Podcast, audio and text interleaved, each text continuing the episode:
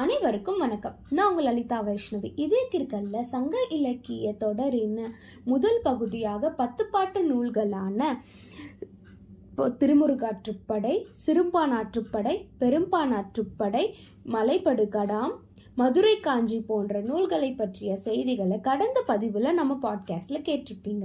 இந்த பதிவில் நெடுநல்வாடை எனப்படும் நூலை பற்றிய செய்திகளை கேட்போம். நெடுநல் வாடை எனப்படுவது நீண்ட நல்ல வாடை காற்று இந்நூலில் பாண்டியன் நெடுஞ்செழியன் பாட்டுடை தலைவனாக கூறப்படுகிறான். அவனை பிரிந்து தலைவி வருந்துவதும் அப்போ பாண்டிய மன்னன் போரின் மீது கொண்ட ஆர்வத்தால் அரண்மனையையும் மனைவியையும் பிரிந்து போரின் மேல் ஆர்வம் கொண்டதும் கூறப்படுகிறது. இந்நூலின் ஆசிரியர் மதுரை கணக்கனார் மகனார் நக்கீரர் ஆவார். இந்நூலின் அமைப்பை இரண்டு பிரிவாக பிரிக்க முடிகிறது.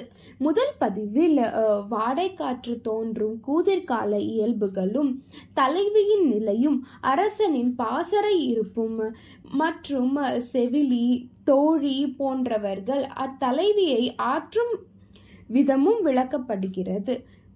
பின்பு மன்னர் போருக்கு சென்று அவன் திரும்பாததால் கட்டிலில் வருந்தி படுத்திருக்கும் மனைவியின் துயர நிலையும் பாசறையில் தங்கியுள்ள கடமை உணர்வில் சிறந்து விளங்கிய பாண்டியனின் வெற்றி சிறப்பும் ஒன்று சேர கலந்து பாடுகிறார் நக்கீரர் எனும் புலவர்.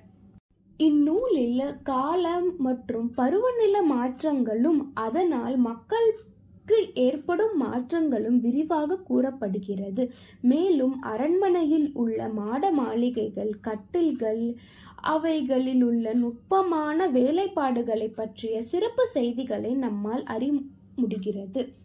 இந்நூலில் தமிழர்களின் கலை உணர்வும் தமிழக மகளிரின் கற்பு மேன்மையும் பெரிதாக போற்றப்படுகிறது. இந்த பதிவில் நெடுநல் வாடை எனப்படும் நூலை பற்றிய செய்திகளை அறிந்தோம். மீண்டும் மற்றொரு எபிசோடில் சந்திக்கும். நான் உங்கள் லலிதா வைஷ்ணவி. தொடர்ந்து இதே கிற்கல் podcast Hubhopper Amazon music Spotify போன்ற தளங்களில் கேட்டுட்டு வாங்க. உங்களோட கமெண்ட்ஸை எங்களோட ஃபேஸ்புக் பிளாக் பேஜ் இதே கிற்கல்லையும் இன்ஸ்டாகிராம் பேஜ் இதே கிற்கல்லையும் ஷேர் பண்ணுங்கள் நன்றி. வணக்கம். மீண்டும் சந்திப்போம்.